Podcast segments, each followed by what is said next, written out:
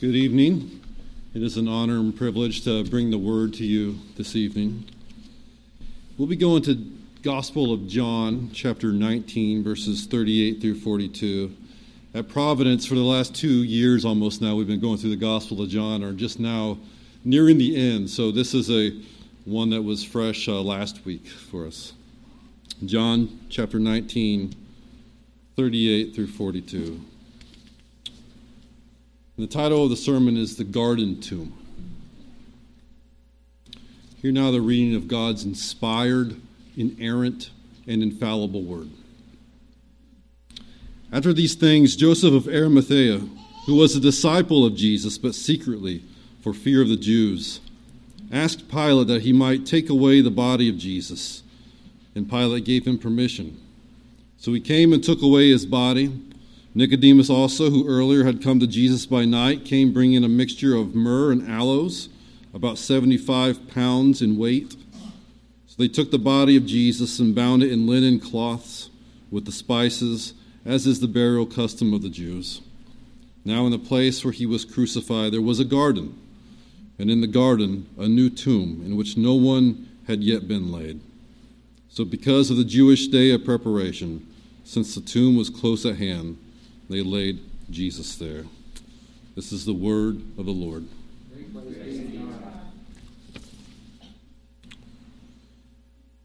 John 19, 38 through 42 tells us of the burial of Jesus Christ in a garden tomb by two lesser known disciples. John takes us from the cross to the garden and these details are very purposeful. John could have just told us that the body of Jesus was taken to a tomb. But no, John wants us to know that this tomb is in a garden, and that this garden with a new tomb was in the place where Jesus was crucified. And it's interesting that John has given us this garden theme, this garden motif, as a framework we see that the garden frames the entire passion narrative from John 18 to John 20. Jesus is arrested in a garden, and now he is crucified and buried in a garden, and he will rise from the dead in a garden. So there's an obvious garden theme. And the reason it is here is not only because Jesus was literally buried in a garden and raised in a garden. But we are seeing a contrast between the first garden in Genesis and the second garden here in John. And it is related to the first Adam and to the second Adam. Why does John do this? He does this to show you the far surpassing worth of the second Adam, Jesus Christ. But think with me again about the contrasts. Adam in the Garden of Eden was the Son of God. Jesus in this garden is the eternal Son of God incarnate. Adam was placed in the Garden of Eden as a prophet, priest, and king and failed in his active obedience. Jesus was placed in this garden and not only offered perfect, lifelong, active obedience as prophet, priest, and king, opening the gates of heaven for us but at the same time was the perfect sacrifice, offering up perfect, lifelong, passive obedience, culminating on the cross to atone for sin not of his own. Adam in the Garden of Eden allowed a serpent to enter and speak words of deception, blasphemy, and lies, while Christ, the last Adam, has crushed the serpent's head in this garden and did not heed the voice of the serpent in the wilderness.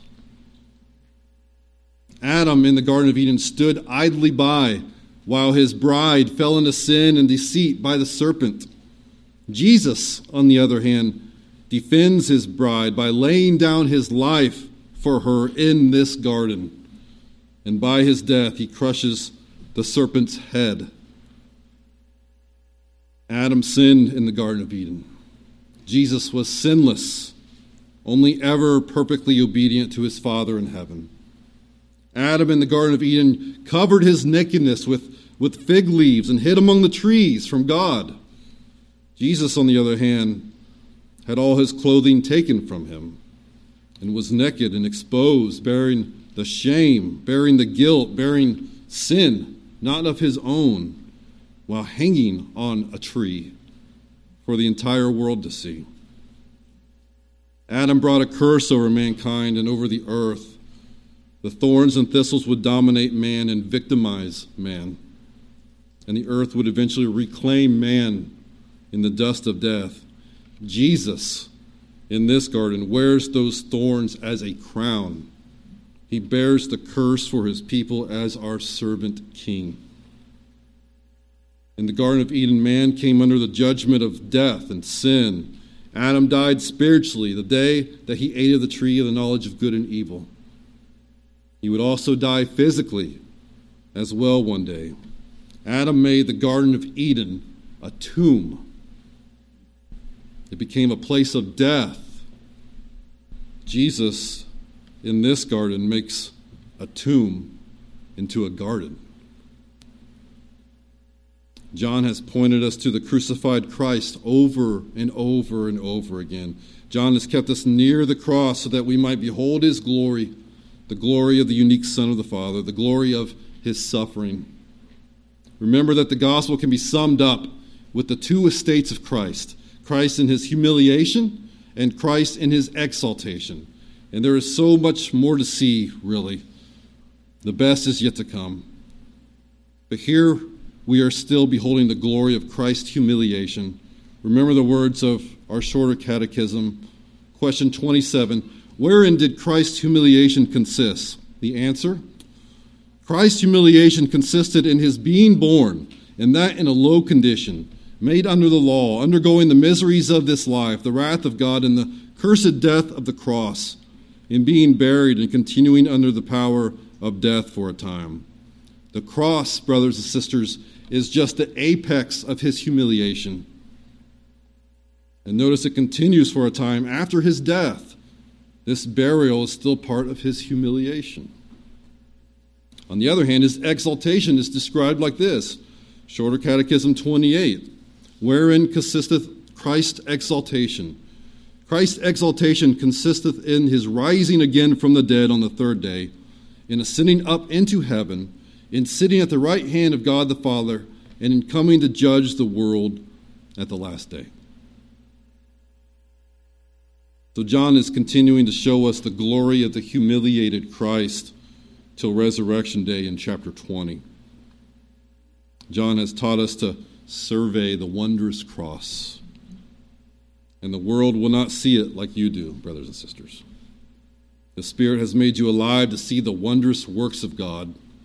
You look upon the cross and you don't see defeat, you see victory. You see the glory of Jesus in all his shame. You see power in his weakness. You see your Lord wearing the purple robe and crown of thorns in mockery, but what you see is your King of glory. And you see his cross as his royal throne. In the section previous to this, the side of Christ is pierced, and the water and the blood which flowed from his side uh, recalls the Garden of Eden and the life sustaining waters that flowed from it to water the garden. We read of the river of life in Revelation 22, bright as crystal, flowing from the throne of God and of the Lamb. And then we read of the invitation by the Spirit and the bride. Let the one who is thirsty come. Let the one who desires take the water of life without price. And you look back at the cross and, and you realize that cross was the throne of God the Son, and out of his side came the river of life and you see that glory and you drink of that water by faith and you worship that glory. And it is that water which gives life to all who drink. It's a gift of the Spirit. You would never have wanted to drink it before the Spirit effectually called you to faith. But now it's all you ever wanted. It's all you ever wanted because it's Christ. He is the river of God's delight and of your delight. This is a new garden, brothers and sisters. This is the last Adam. He gives his life. And by giving his life, he gives life. He makes the grave a garden. And he is indeed the gardener. In fact, when Mary Magdalene speaks to Jesus after the resurrection, she at first supposes him to be the gardener. Well, let me tell you something. She wasn't wrong. Jesus creates a life giving garden out of a grave. And the cross doesn't just look like a device of execution anymore. For those given eyes of faith, it becomes the only tree in this garden. It becomes for us the tree of life. But our text begins with the words after these things, and we find the story transitioning from the cross of Christ to the burial of Christ. And what really stands out is the special care devoted to Jesus' body. And John introduces us to Joseph of Arimathea. Look with me at verse 38. After these things, Joseph of Arimathea, who was a disciple of Jesus, but secretly for fear of the Jews, asked Pilate that he might take away the body of Jesus. And Pilate gave him permission, so he came and took away his body. Who was Joseph of Arimathea? Well, he appears in all the Gospels in connection with the burial of Jesus. Mark tells us that he was a member of the Sanhedrin. Matthew tells us he was wealthy. Mark and Luke mention that he was looking for the kingdom of God. Luke mentions that he was a good and righteous man who had not consented to their decision and action to crucify the Lord. Both Matthew and John refer to Joseph as a disciple of Jesus. But John, John adds one small detail that Matthew does not. John tells us, yes, Joseph was a disciple of Jesus, but secretly, because he feared the Jews. Joseph of Arimathea was a secret disciple of the Lord Jesus because he feared the Jews. But take notice here. Take notice. Something, it seems, has changed. We see Joseph approach Pilate, not in the dark and cover of night, but here in the afternoon of Good Friday Pilate gives Joseph permission to take away the body of Jesus. And so he comes and takes Jesus away. Luke writes that Joseph took Jesus' body down from the cross and wrapped him in a linen shroud and lays him in a tomb cut in stone where no one had ever been laid. Something has changed. Joseph has put his fear aside, it seems, and takes care of the body of Jesus. Remember, it was the Jews who requested that Jesus' body come down from the cross. But it is not the Jews who take his body down from the cross. They want nothing to do with the cross, they want nothing to do with Jesus. But Joseph of Arimathea, he does. And the question is why? You might think that Joseph is the main character at this point in this section of the gospel, but it is Jesus Joseph is drawn to the cross, brothers and sisters. And the reason he is drawn to the cross is because he has been drawn to Jesus. And he desires to give Jesus a proper burial. John is not drawing our attention to Joseph or Pilate or the Jews. He continues to draw our attention to Jesus. The Jesus who said in John 12, verse 32, When I am lifted up from the earth, I will draw all people to myself. Joseph of Arimathea comes forward as one who is drawn to the cross, drawn to the crucified Christ, lifted up from the earth, and already Jesus is drawing people to himself. Joseph no longer fears the Jews. He loves Jesus because he is drawn to Jesus. And Joseph is not alone. Look at verse 39. Nicodemus also, who earlier had come to Jesus by night, came bringing a mixture of myrrh and aloes, about 75 pounds in weight. This is the only mention of Nicodemus at the cross. It's the third time John has mentioned him. The first time in John 3 and the second time in John 7, verses 50 through 52. Remember that in John 3, Nicodemus, a Pharisee, a ruler of the Jews, comes to Jesus under the cover of darkness he was afraid of being identified publicly with Jesus. I remember that John often uses night and darkness, metaphorically, for moral and spiritual darkness. It's a reference to the darkness then that had overcome Nicodemus' heart. And John reminds us of that here in verse 39. Nicodemus also, who earlier had come to Jesus by night. John reminds us this is the Nicodemus that came to Jesus by night. Remember the fearful Nicodemus with inadequate faith in chapter 3? And then we're in, reintroduced to him again in chapter 7. Nicodemus, who came to Jesus under the cover of darkness in chapter 3, exposes the hypocrisy of the Sanhedrin in chapter 7, who want to arrest Jesus. And so Nicodemus brings up what the law rightfully says. He says, Does our law judge a man without first giving him a hearing and learning what he does? Now, he doesn't come out and defend Jesus, he only manages a procedural point, and he's not mentioned again until John 19. And he's different. Something has changed.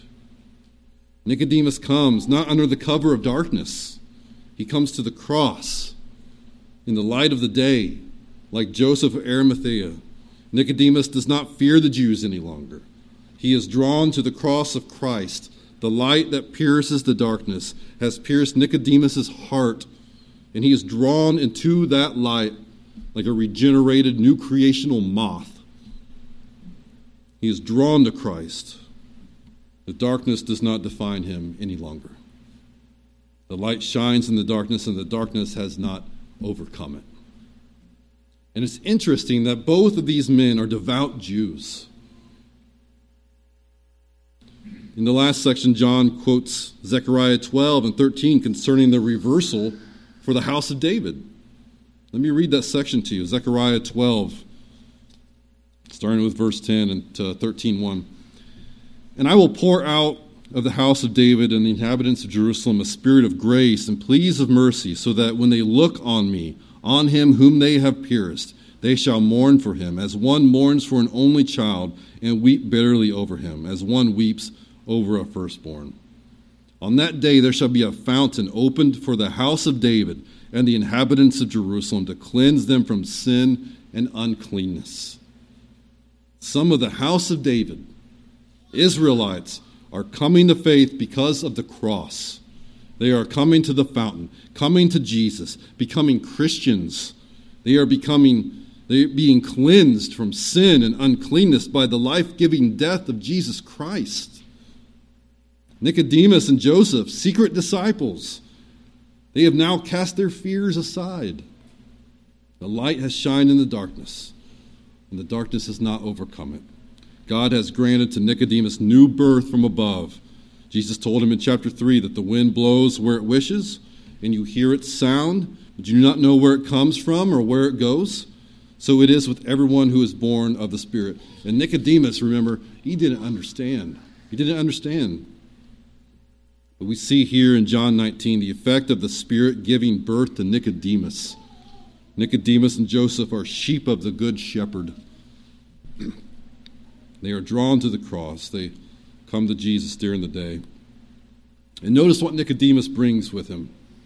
He comes to the cross to take the body of his Lord, bringing a mixture of myrrh and aloes, about 75 pounds in weight. 75 pounds in weight. Remember that when Mary anointed the feet of the Lord with pure nard in chapter 12? She brought one pound. It was worth a year's wage. It wasn't, it was excessive in a good way. She brought one pound, a year's wage. It was a lavish amount. She used it all at once on Jesus. She anoints his feet, the feet that carry the good news, the feet that are the good news, the feet that only walk in righteousness. She anoints these feet and not only does she anoint his feet, she, she stoops down and wipes his feet with her hair, and she takes that oil that is on Jesus' feet and takes it to herself. And so, what was on his feet is now crowning her head. She smells like Jesus now. She, in a way, imitates her Lord. She identifies with Jesus. And Nicodemus, who is obviously a wealthy man, he brings about 75 pounds. It's over a lifetime of wages. It's about 100 years of wages. It's, the, it's for the entire crucified body of Jesus. Mary gave her all and anointed Jesus as the suffering king. Nicodemus gives his all and anoints Jesus as the crucified king. In fact, it's what Jesus requested in John 12, 7. After rebuking Judas and defending Mary's devotion to him, Jesus says the anointing is for the day of his preparation for burial. You see, Mary acted as a slave to anoint the feet of her Lord, and but it is Jesus who serves his sheep by pouring out for them his entire eternal inheritance given to him by his Father.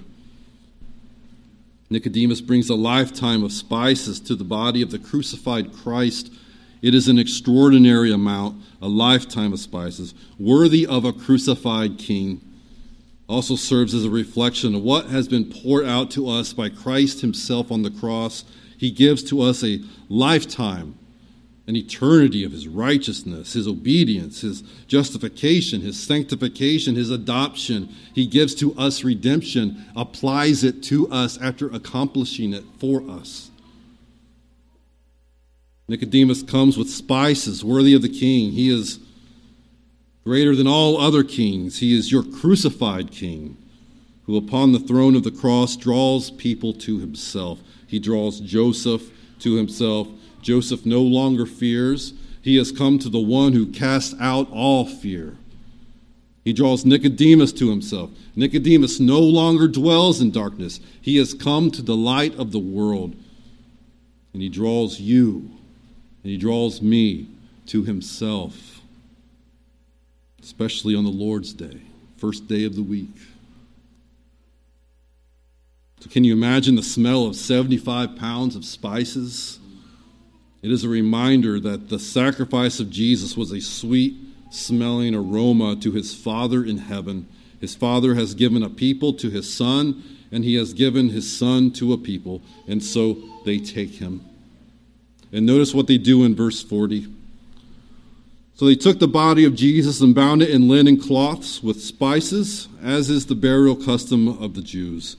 They clothed the Lord he was naked upon the cross, his garments taken from him by his executioners. And here we see his sheep, those whom he first loved. They love him. They have been purchased by him, and we see their devotion to him. They clothe him while he has clothed them in his righteousness. They are the fruit of Jesus' labor their redemption has been accomplished this day on the cross.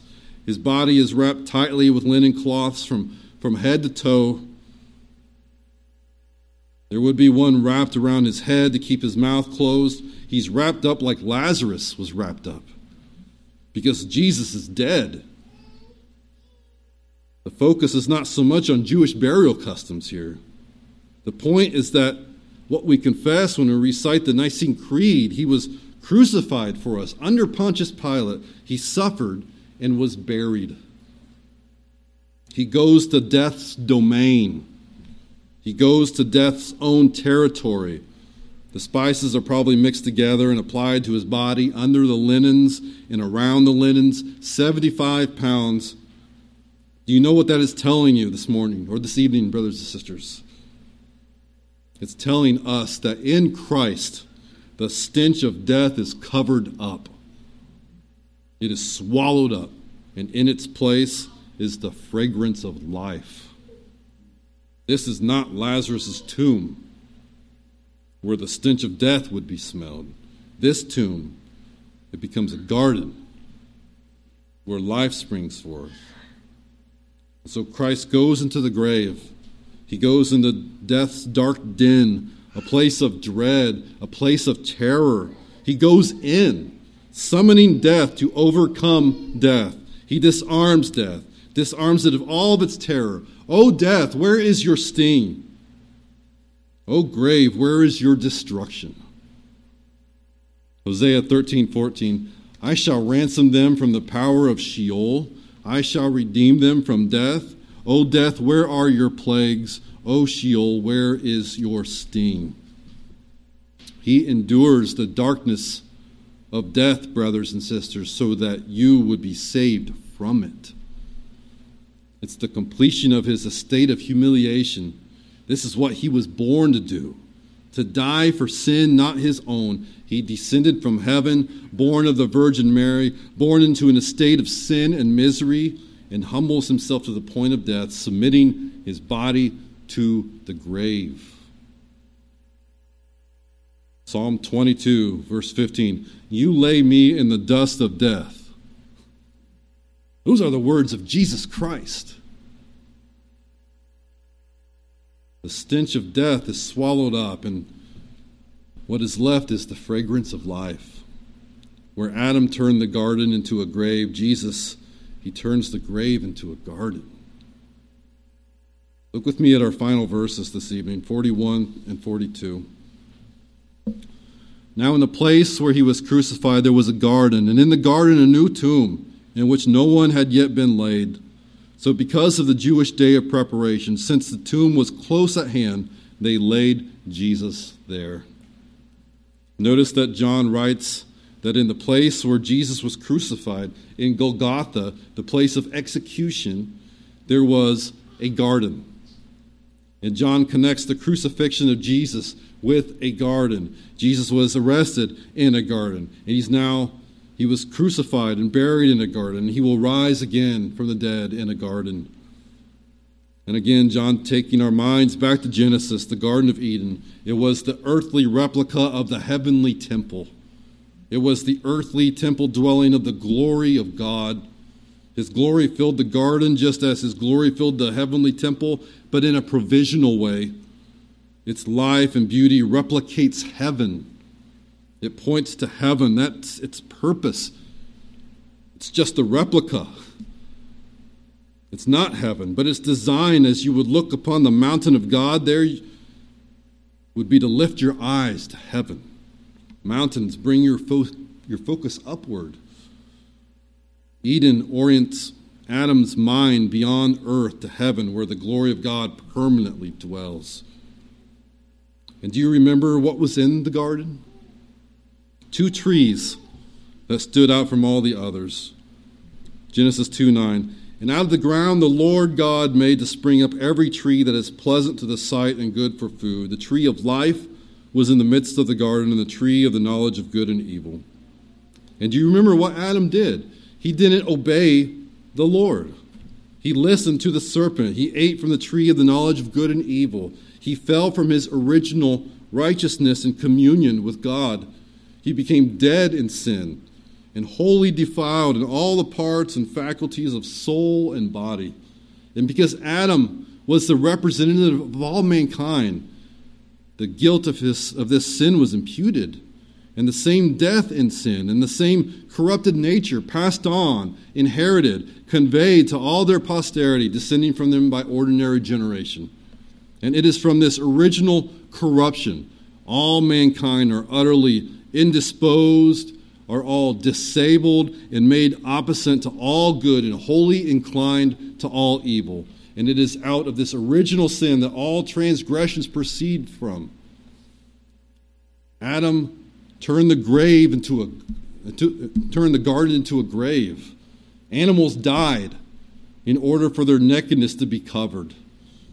Adam and Eve died spiritually as soon as they ate and they would be expelled from the garden, and they would, they would die in the wilderness. And when you read the genealogy of Genesis 5 that tells of Adam's de- descendants to Noah, over and over and over you hear the words, and he died, and he died, and he died, and he died, eight times. Genesis begins with life in the garden of God's life giving presence. Sin enters in by Adam, and Genesis ends with the death of Joseph in Egypt, embalmed and placed in a coffin outside the land of promise. And the reason that happened was because of Adam. Adam made the garden a grave. All who are in Adam died. He didn't crush the serpent's head. He didn't lay down his life for his bride. He ate of the forbidden fruit. The Apostle John shows us a better way. He shows us another kind of grave, another kind of garden, and there is no tree of the knowledge of good and evil in this garden. There is no covenant of works for you to accomplish, brothers and sisters. That was the purpose of that tree. It was the probation tree. There is no covenant of works for you in this garden. And do you know why? Jesus has accomplished it for you. And the only tree you will find in this garden, here in John 19, is the tree of life. It is the cross of Christ. There is no test here for you to earn heaven from God. There is just the tree of the cross. And what hangs upon this tree is the offer of the gospel. That is its fruit. It is Jesus Christ crucified. He really died. He was really buried. He has crushed the serpent's head. He has laid down his life for his bride, for you and for me. He has opened the gates of heaven for us by his lifelong active obedience and has imputed that active obedience to us. He completed the covenant of works, and he has imputed his lifelong passive obedience to us. He has atoned for our sin as our Passover lamb. He gives his life that you may live. He suffers hell to give you heaven. He bears the curse of thorns for us to free us from it. He hangs naked upon the cross so that he can clothe us with his righteousness, and it is by his wounds that we are healed. His tomb becomes a garden, it becomes a womb of life. Jesus will be the first person to walk out of this new tomb in a garden on his own power. It's a new tomb. John tells us this tomb was close at hand. It was there ready to receive Jesus.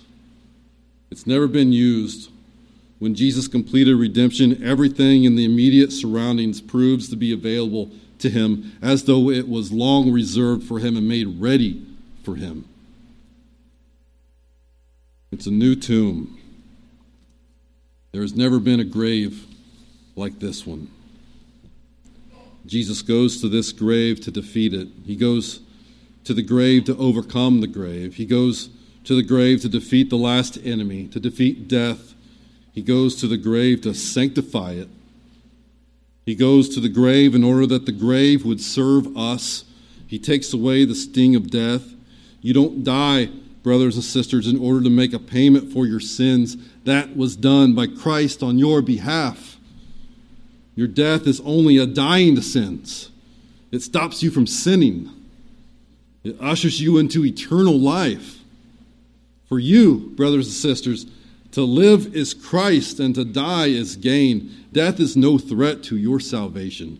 It cannot separate you from Christ. You belong to Him. The grave for you, brothers and sisters, is only a bed of rest for your physical body while your soul departs and goes to be with the Lord in heaven. Your grave is a bed of rest. It is a perfumed bed. It is the bed of Christ that you go. The place where He prayed, where He he went before you and made that bed secure. His grave becomes your grave, and you become not just conquerors, but more than conquerors through him. Because, like Jesus, you will be raised. You already are spiritually speaking. You have died with him and have been raised with him in newness of life. But do not fear death, brothers and sisters. Remember, I spoke about Joseph lying dead in a coffin in Egypt at the end of Genesis. I'm proclaiming to you this evening that Jesus laid in Joseph's tomb. And he has entered into that grave in advance of his people, in advance of you, in advance of me. And in Genesis 46, God tells Jacob not to be afraid to go to Egypt. Egypt is synonymous in the Old Testament with death. And God tells Jacob not to be afraid. You know why God says this? Listen to God speak to Jacob in Genesis 46, verses 3 through 4. Then he said, I am God, the God of your father. Do not be afraid to go down to Egypt, for there I will make you into a great nation. I myself will go down with you to Egypt, and I will also bring you up again, and Joseph's hand shall close your eyes.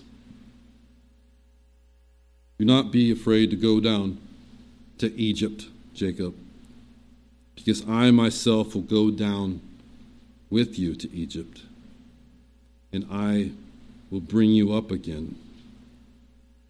Jesus Christ died and was buried. He goes down to the death of Egypt, into the grave. He goes before you. He is with you. And he brings you up again from the grave because he himself made the grave a garden and was raised on the third day. Paul tells us in 1 Corinthians 15 20, Christ has been raised from the dead, the first fruits of those who have fallen asleep. Proverbs 14:32 says that the righteous finds refuge in his death. Our refuge, brothers and sisters, is union with the crucified and risen Christ. Your body is united to him, your spirit is united to him, and you will walk through the valley of the shadow of death, and you will walk through it because your good shepherd leads you to his cross and to his grave that he has turned into a garden. And you, knowing that, you sing the Psalm of David all the days of your life I will fear no evil, for you are with me. Your rod and your staff, they comfort me. John mentions at the end of chapter 19 that Jesus is buried on the Jewish preparation day. How much more true can it be can that be when you look back after the resurrection? John is telling us there is more to come. The best is yet to come because this preparation of wrapping the body of Jesus with the fragrances of life and placing him into a tomb is preparing us for a resurrection day. He has gone to the tomb to leave it empty for us. Come to the tomb of Christ with Joseph and Nicodemus see the grave in the garden, see them bear his body into the grave where death would be defeated, see the grave that will be turned into a garden. You do not have to be held captives to the fear of death, brothers and sisters. It has lost its sting. It cannot separate you from the love of God in Christ, and you share in the victorious death and resurrection of your Lord and King. And when your day comes, if the Lord tarries, when the death dew lies cold on your brow, Jesus' hand shall close your eyes, and you will open your eyes in heaven and see your Lord face to face, the one who has went down to Egypt with you and has brought you back up by making the grave a garden for his sheep. Praise God for the gospel of Jesus Christ. Let's pray. Father in heaven, we thank you for the gospel concerning your Son. We thank you for his perfect lifelong active obedience imputed to us and his perfect lifelong passive obedience by which he forgives us our sin. Continue to remind us, Lord, that he has made the grave a garden and that there is nothing to fear. Death has lost its sting. It only serves us now to stop us from sinning and to bring us into the glorious presence of our Lord and Savior who we will worship for eternity, face to face, without a veil. We praise you for the gospel of Jesus Christ. In his name we pray. Amen.